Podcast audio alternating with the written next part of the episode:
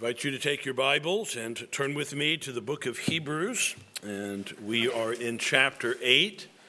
And we have been looking in recent days at the reality that Jesus is the mediator of a better covenant built on better promises.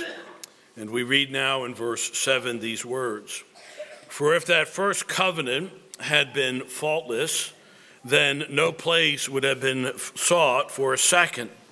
Because finding fault with them, our translation reads, some translations read with it, that is going back to the uh, to verse 7, the first covenant.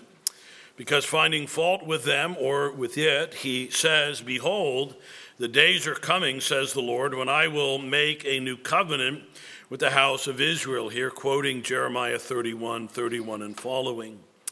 We'll make this new covenant with the house of Israel and with the house of Judah, not according to the covenant that I made with their fathers in the day when I took them by the hand to lead them out of the land of Egypt, because they did not continue in my covenant, and I disregarded them, says the Lord. For this is the covenant that I will make with the house of Israel after those days, says the Lord. I will put my laws in their mind and write them on their hearts. And I will be their God, and they shall be my people. None of them shall teach his neighbor, and none his brother, saying, Know the Lord, for they shall all know me, from the least of them to the greatest of them. For I will be merciful to their unrighteousness, and their sins and their lawless deeds I will remember no more. In that he says, A new covenant, he has made the first obsolete. Now, what is becoming obsolete and growing old is ready to vanish away. Let's pray once again and ask God's help as we look into His Word this morning. Our Father in heaven, we do thank you for this time that we now have to come to your holy word. And Father, we have asked in our uh, song and prayer that you would speak. And Lord, we do indeed ask that we would know your mind that we would be guided into your truth and understand the work of your grace in our heart, that work which has been done for many and that needs to be done for others. We ask, Lord, you would grant that light and insight by the Spirit. We pray in Jesus' name. Amen. If someone were to ask you, why do you do the things that you do, or why are you the way that you are, or why do you think the way that you think, you might give several answers to that. You might uh, speak of your nature. That is, that, well, uh, I'm Italian or I'm Dominican or uh, whatever the case might be. And so that's kind of explains uh, the way that I am. We tend to have this kind of temperament. You might point to the land in which you were born. Well, we're Americans, and Americans tend to be this way or that way. Or you might point to the nurture. That is, well, in my family, we had things in this particular way, and so that's the way that I am. And you may know that there is a great debate among sociologists of the effect of nature versus nurture on the life of the individual, particularly the life of a child. How much of who and what they are is the result of their genetics, and how much is the result of the way in which they were raised. And you'll find at times interesting stories about twins separated at birth uh, who grow up in different homes and in different states, and, and yet they are remarkably alike, they find, when they are reunited. And yet, other studies would indicate that we are shaped more by our environment. That is, by our parents and by our friends and by our upbringing. Now, there is, however, a far more profound shaping influence, and it is well summarized in the words of the Apostle Paul in 1 Corinthians 15 and verse 10. But by the grace of God, I am what I am. How do you explain a believer? You explain them largely by the grace of God. And it is this aspect of life that is on full display in the truth before us. And again, the greater argument being made in the context by the preacher and We have referred to the book of Hebrews very often as a sermon. It's a word of exhortation. Uh, he says, uh, and in the words of the preacher, he's making the argument, as I stated a moment ago, that Jesus is the mediator of a better covenant established on better promises. Now, this truth is intended to fix the heart of these Jewish disciples fully and forever to Jesus, and, as it were, to properly burn their bridges to what, were, what was viewed by some as an alternative refuge. That is, if I leave Jesus, I can go back to the old covenant. And the writer is going to say that old covenant is no hiding place for your soul. In fact, it is obsolete and it is nigh unto passing away. There is a better covenant, a new covenant that is established in the blood of Jesus. Now, what we're going to consider today is the first of the promises of the new covenant. We've uh, dealt with some background material in previous messages, but this morning I want us to consider the promise that God would write or place his law into the mind and that he would write it upon the heart. And that's what we want to consider this morning. And as we do so, I want to consider, first of all, its necessity. Secondly, its source. Thirdly, its essence. And then finally, its outworking and blessing. We're asking the question what does it mean to have the law of God placed in the mind and written on the heart? Let's consider, first of all, its necessity. And what I want to deal with here are the terms mind and heart. I will place or put my laws into their mind, and I will write them on their hearts. The old covenant that some were tempted to go back to had no power to do this. Now, there are debates, both theological and grammatical, in this passage, and reference to what he means in verse 8, finding fault. And I mentioned that in my reading. Is it that he finds fault with them, that is, the recipients of the Old Covenant, that is, faithless Israel, or was there a problem with the covenant itself? Now, both are indicated in the passage, and there are some textual variants that I'm not going to get into, but I think if we had to say, let's make the argument, I think we can say that it is with both. That the fault is found in our humanity because the old covenant is a covenant of works and a covenant of law.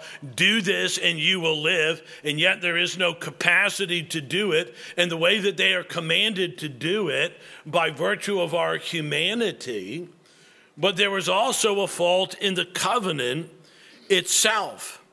And while God's law is, as we have been going through Psalm 119, and Psalm 119 is not just referencing the Ten Commandments, it's taking in the totality of God's law. It is perfect and it gives wisdom and all of the rest.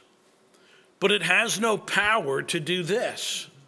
It has no power to write itself in the heart and in the mind. It has no power to save. The old covenant, a covenant of works, is not a covenant of grace. So there was ever and always the need for this covenant of grace. The covenant itself requires, the nature of the covenant itself required another covenant. If mankind were to be saved, if man's sin was to be taken away, the old covenant required the blood of bulls and goats. And the blood of bulls and goats could never take away the guilt of our sin. We needed a better priest, we needed a heavenly tabernacle, we needed better promises.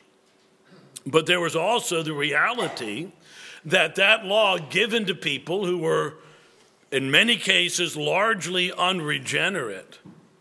It had no ability then to affect their life, their soul, uh, and their behavior.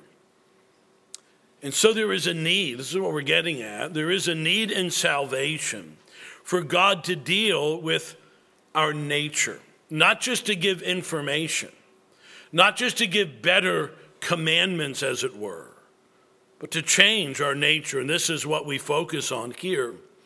Now, the Bible tells us that we have by nature a carnal or a fleshly mind.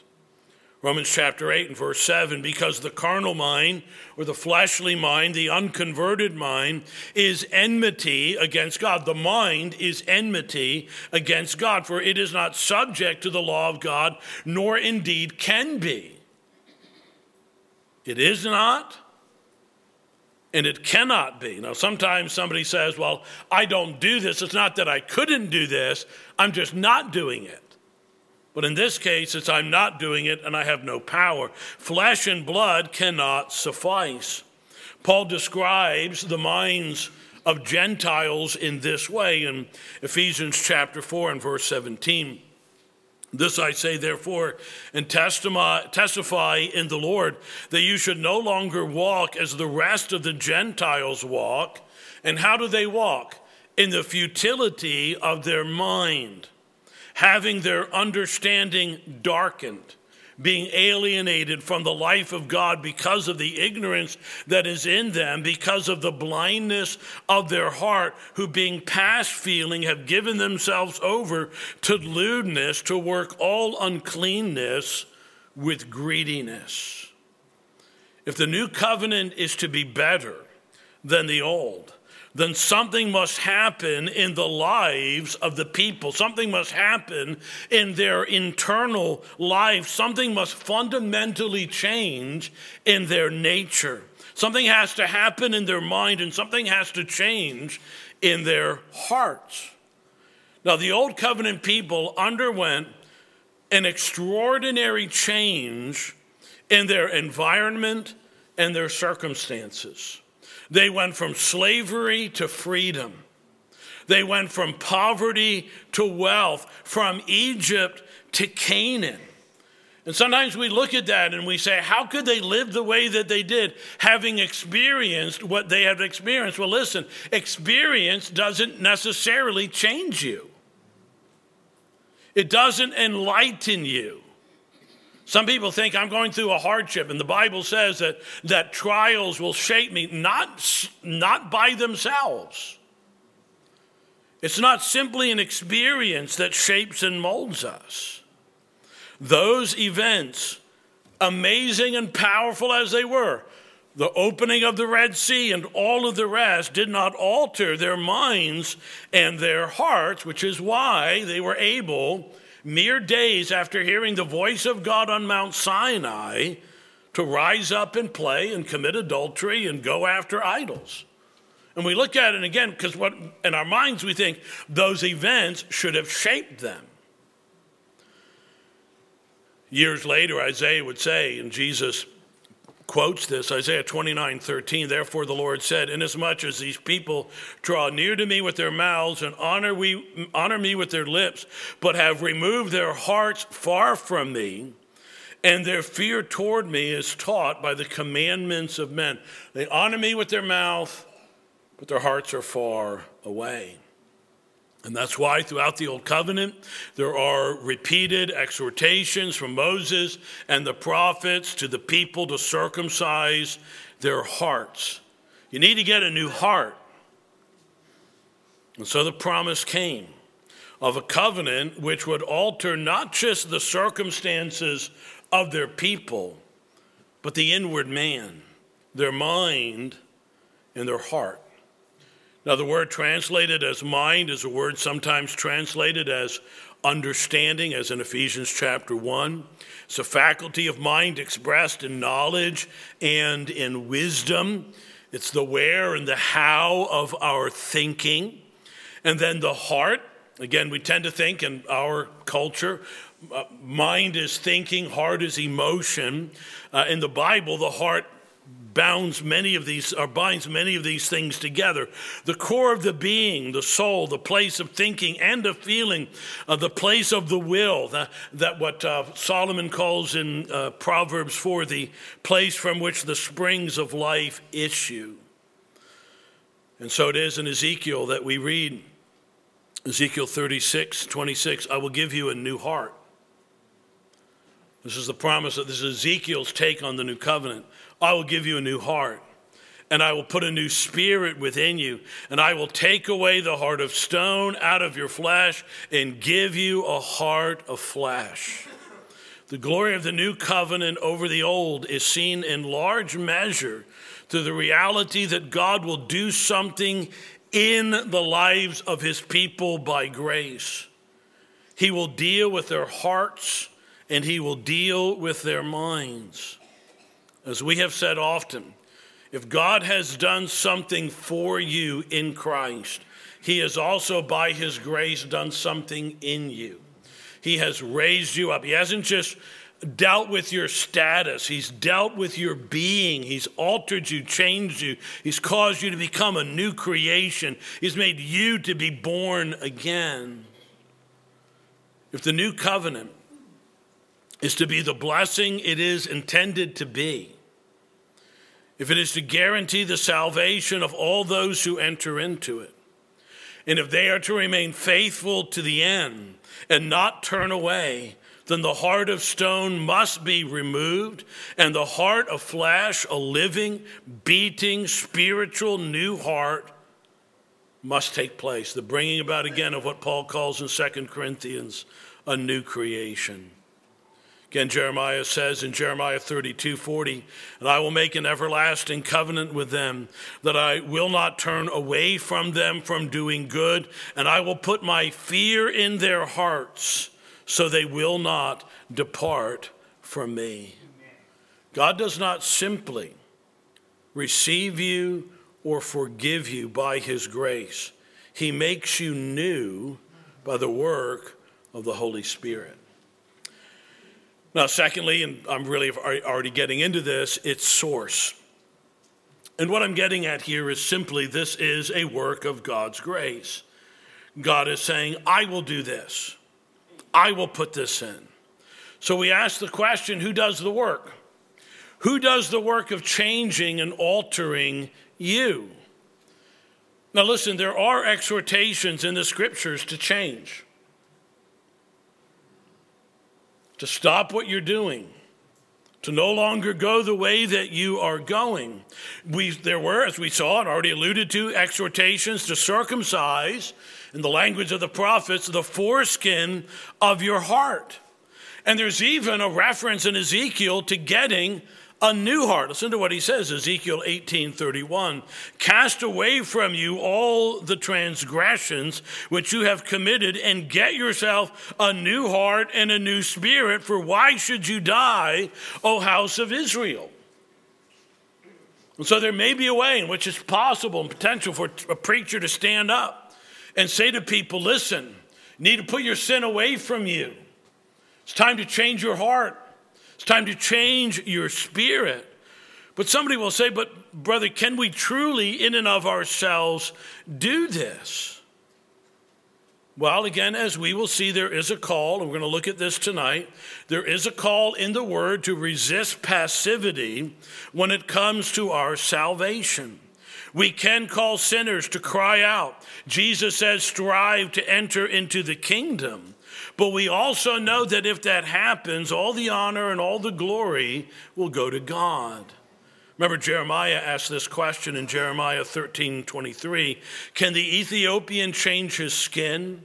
Or the leopard its spots? Then may you also do good who are accustomed to do evil. See, something fundamentally has to change in us, and the one who does this is God, and that's the focus of this text. So, Ezekiel again is quoted before, Ezekiel 36, 26, having said earlier, Get yourself a new heart, now says, I will give you a new heart, and I will put a new spirit within you. I will take away the heart of stone out of your flesh and give you a heart of flesh. And so here the living God says, I will place my laws in your minds, and I will write them on your hearts. I will be your God. I will forgive you your sins. This is God at work. It's the language of grace, and yes, of sovereign grace. This is the language that reminds us that our salvation is of the Lord. As we have been reminded recently in Ephesians chapter 2, we were dead in our trespasses and sins. We were in bondage, but God, who is rich in mercy and grace, who loved us with great love, He is the one who made us alive together with Christ. And this is why, in the world to come, as we contemplate the full and final salvation that we all enjoy as we see the Lord, all honor and all glory goes to him who sits on the throne and to the Lamb. So we've seen its necessity. We need to have God work something internally in us. We have seen its source, that is God Himself. Now let's consider its essence. What happens in the life of anyone and everyone who by grace enters into this new covenant? Well, according to the promise, God places his laws in their mind and he writes his laws upon their hearts. So, what in the world does that mean? How do we know if this has happened to us? Because some wrestle at times, am I in this, am I in this new covenant? Has God really done a work in me? What are the marks of it? Well, this is one of the marks of God doing a saving work in us and, and, and for us. Now, these words are meant both to parallel and contrast the giving of the law under the Old Covenant. Now, the first question we need to ask is this What laws are being referred to here? Does God write the entirety of the Mosaic economy upon the heart of the New Covenant believers? Well, the answer to that is obviously, study the Bible, no. The ceremonial laws and the dietary laws are obviously fulfilled and abrogated in Christ. Jesus did all that needed to be done to fulfill all righteousness. Our, our confession of faith puts it this way, and I'm doing this really just by way of, of, of theological composition and shorthand here. But our confession of faith, chapter 22 of the law of God, says this uh, concerning the civil and ceremonial laws of the Old Covenant, God was pleased to give to the people of Israel ceremonial laws containing several typical ordinances, partly of worship, prefiguring Christ, his graces, actions, sufferings, and benefits, and partly holding forth various instructions of moral duties all which ceremonial laws, being appointed only to the time of Reformation, that is, till Jesus came and, and lived and died, are by Jesus Christ, the true Messiah and only lawgiver, who has furnished with power, who was furnished with power from the Father to that end abrogated or taken away. So, what laws? Well, are we given any help in our study of the scriptures? And what we're asking is this Did God ever write laws anywhere? And if God did, what laws did he write? And the answer to that is he wrote the Ten Commandments, or what we often refer to in our theological heritage as moral law. Exodus 32 16. Now the tablets were the work of God and the writing was the writing of God engraved on the tablets. This language is unique to the giving of the Ten Commandments. Exodus 31 18. And when he had made an end of speaking with him on Mount Sinai, he gave Moses two tablets of the testimony, tablets of stone written with the finger of God the law on the tablets of stone, the laws which we read in Exodus 20 that he spoke with his own mouth in the hearing of all the people. You remember that in Exodus 20, God speaks from the mountain and he gives the 10 words, the 10 commandments. And the mountain shakes, and the people hear the voice of God, and they're terrified, and they say, Moses, you go hear from God all the rest of the laws. And God says there's wisdom in that, and Moses ascends the mountain and he receives the civil and the ceremonial laws. But there was a law spoken with the mouth of God and written with the finger of God. And the laws which were inscribed in the human heart and the human conscience in creation. The law given to Adam. The work of that law remains in the lives of unconverted people, in their conscience, which accuses them when they lie and commit adultery or murder. Amen. The law of God condemns it in their mind because it's written in that sense the work of the law, the condemning or approving work of the law. But something better is said here. I'm going to write this law. This law, which shows in the first table love to God with all your heart, soul, mind, and strength. And in the second, loving your neighbor as yourself. I'm going to write it not just with my finger on tablets of stone, which were then placed in the Ark of the Covenant. I'm going to place it in your mind. And I'm going to write it in your inner being. It is this law which is being referenced here. To again quote our confession in chapter 22 on the moral law the moral law does forever bind all. There's no place in the world where it's okay to murder. There's no place in the world where it's okay to commit adultery, where it's okay to lie and to blaspheme. It binds all people, as well justified persons as others to the obedience thereof. That is, now that you're in Christ, you say, Well, I'm not under law, I'm under grace. Meaning what? That you can blaspheme and worship idols and be rebellious and commit adultery? It doesn't mean that. No, it binds justified persons to the obedience thereof, and that not only in regard to the matter contained in it, but also in respect to the authority of God the Creator who gave it. And neither does Christ in the gospel any way dissolve, but much strengthen this obligation. And what he's saying is, and what they're saying is this that when you come to Christ, do you have a greater or lesser desire to honor God with a life of obedience? You have a greater desire. As the gospel doesn't dissolve the reality that this is the mind and will of God for all people in all ages. When Jeremy and others go down to the bridge and, and, and do open air preaching and in some ways make declarations which are intended. The hope is to, to grab the heart and convict the heart and show sin so that they might see their need of salvation. You don't go out there and say, Have any of you ever eaten shellfish? How many of you have, have, have failed to, to bring a goat or, or, or, or, or free will offering? So, uh, don't say that. But you say, is your mind and heart a moral cesspool?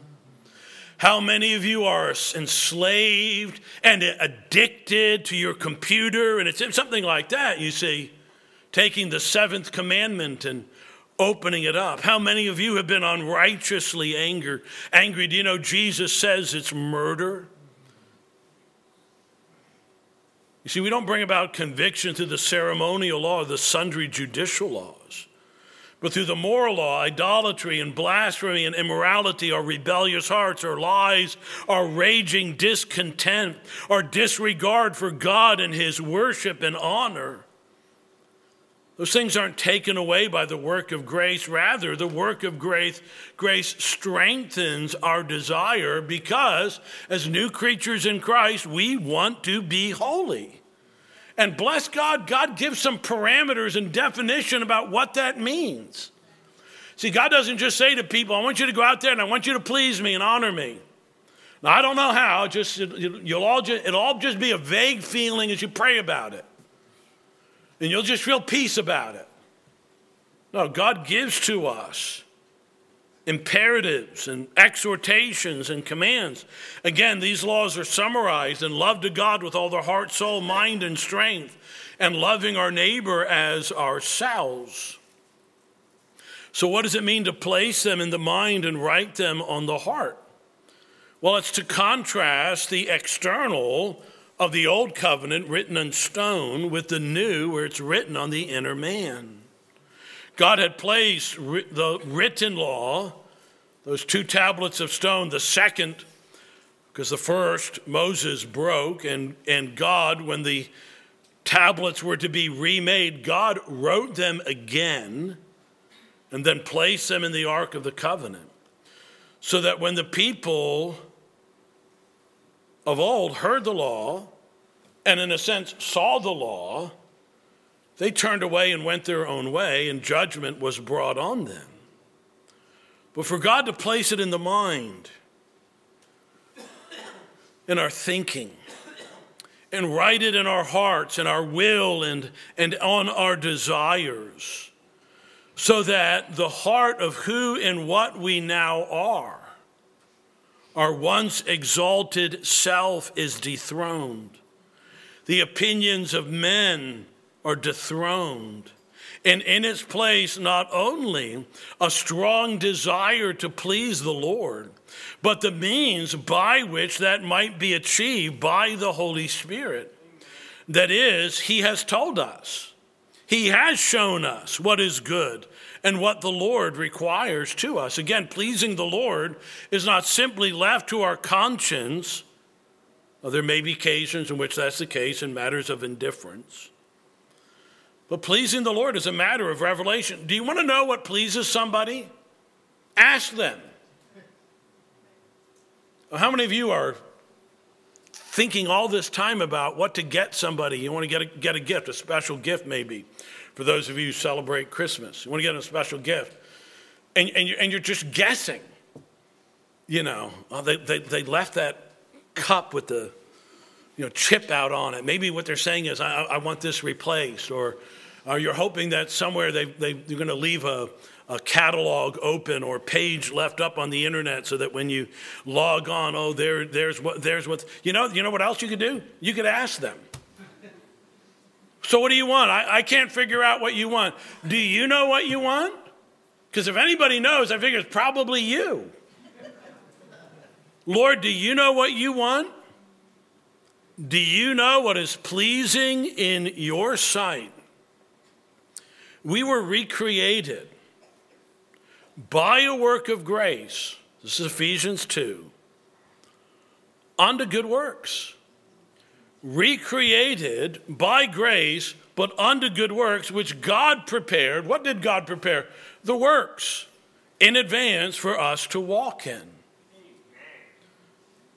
And though I'm not intending to get into all of this at this time, and some of you aren't going to have a clue what I'm talking about, but I'm just going to say this briefly. One of the great failures of the modern progressive covenantalism, which is taught by virtually everybody at Southern Seminary, and what is called New Covenant theology by some, and I think to myself, what an incredible misnomer. Because the heart of New Covenant theology is that these Ten Commandments aren't binding. And it's like, oh, the whole essence of the New Covenant is that they're in your heart and mind. I don't understand how that one came to be. The moral law of God, the Ten Commandments, some teach, are of no greater moral authority or worth or direction for the life of the new covenant believer than any other old covenant law abrogated or done away with by Christ. And that only if it's repeated in the new does it have binding. Well, guess what's repeated in the new? The moral law of God. Some would say we have a distinctly new covenant ethic.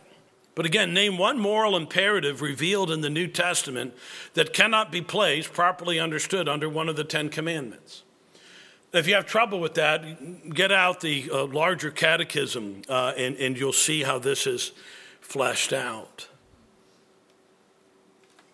These laws that God gave, written with his finger and spoken by his mouth, remain the essence of what it means to be godly, to live a holy life rooted in love to God and to our neighbor. Now, this law cannot and does not save you. But that doesn't mean it cannot show you that this is what God desires for your life. These commandments, we are told, are exceedingly broad. Remember, Jesus taught how they teach or how they touch on the heart and the desires and not just the outward life. You've heard it said not to commit adultery, but I say to you, whoever looks upon a woman to lust after her has committed adultery with her in her heart. You have been, you've heard it was said, do not murder, but I tell you, he who is angry unrighteously murders in the heart. There is the hidden person, which is why these things touch so well upon the heart and the, and the mind. So, where does God place his laws? In us. In us. As he gives us a new heart and new spirit and a renewed mind, he places it in the mind. Just as it was placed generations ago in the Ark of the Covenant, so now it's placed in the recipient of the new. And just as he spoke and inscribed his laws on tablets of stone, so now he writes them on the tablets of the heart. What was external is now internal. Now let's consider its outworking and blessing. The actions of God in the past had the power to inform and to condemn, but no power to change a person. Whereas before conversion, our minds were in darkness, fixated on self now renewed and enlightened in the inner being, the Christian has a desire to know God and to please God. So that prayers such as, Show me the way that I should go. Lord, I want to honor you. I want to know you. I want to love you. I want to please you. I want to be what you want me to be inwardly and outwardly. How did that happen? Well, you say, well, it's because I got saved. That's right, because you got saved. And in all of that, in the, in, in the realm of our salvation, God changed your status from guilty to innocent. He changed your record, but He also changed who you are. That heart, once darkened and stony, is now made new by grace inscribed there with the finger of God a desire to have Him be our God and to worship Him and to reverence His name and to be in His house among His people on His day. To honor authority, to honor life, to honor purity and property and truth, and to be content with our lot in life. Do those things now mark you in a way that they didn't? Are they, as it were, just kind of like, they're just there? You say, how did it get there? How, how did all of a sudden these new desires come about? A desire to love others and to have that love shaped by God's own revelation. We read in 2 Corinthians 5 9, and this is taken in the complex of, of, of, many wonderful truths, but Paul can say, in the midst of it, therefore, we make it our aim, whether present or absent, to be well pleasing to Him. Not, not pleasing Him in the way of earning our salvation. But, brethren, doesn't mean that, listen, He's going to say one day, don't we all want to hear Him say, Well done, good and faithful servant? Is that simply because we've been justified by faith, or is that a reference to being a, a faithful servant, striving to walk in ways that please Him? And does that, so I'm, I'm asking, does this describe you? And, and, and if it does, I'm trying to help you to understand why you, why you are the way that you are. And sometimes you're frustrated with unconverted people because they don't act a certain way. They're not able to.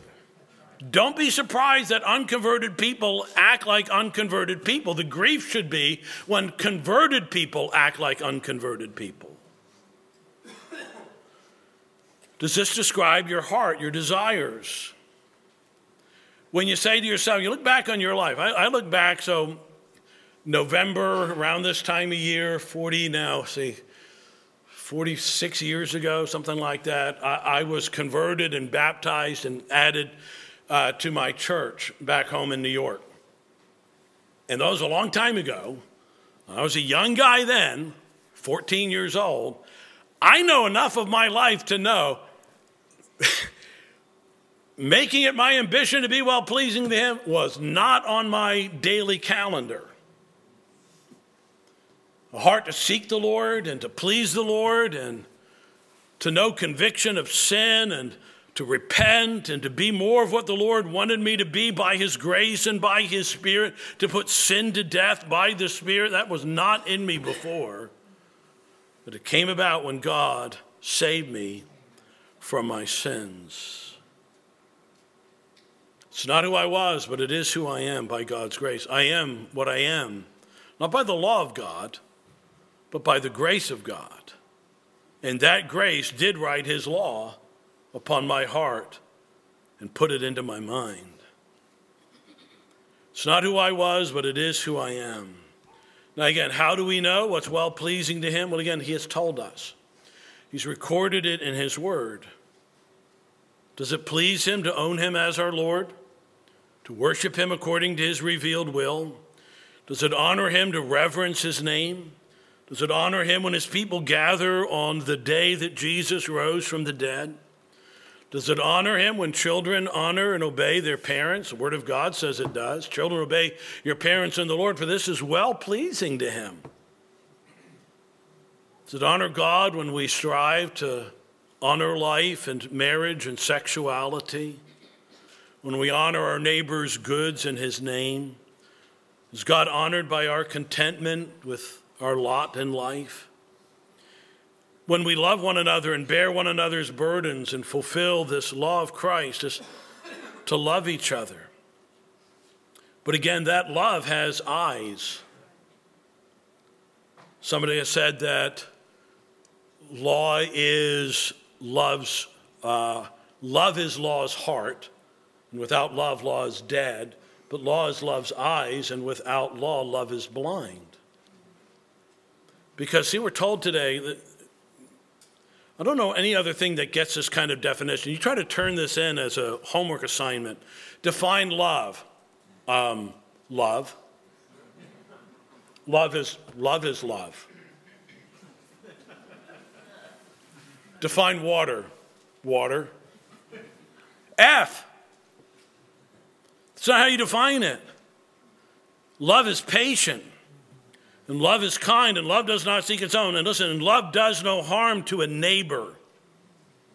And any definition of love that allows our neighbor to be harmed is not love, no matter what we call it. Is this heart and mind within you? Listen, I'm not asking anybody if you're perfect.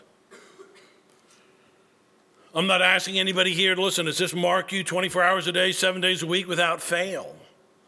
But by grace, can you say that there is evidence that in your heart and in your mind a new standard and new desires and a new power came with your new status in Christ?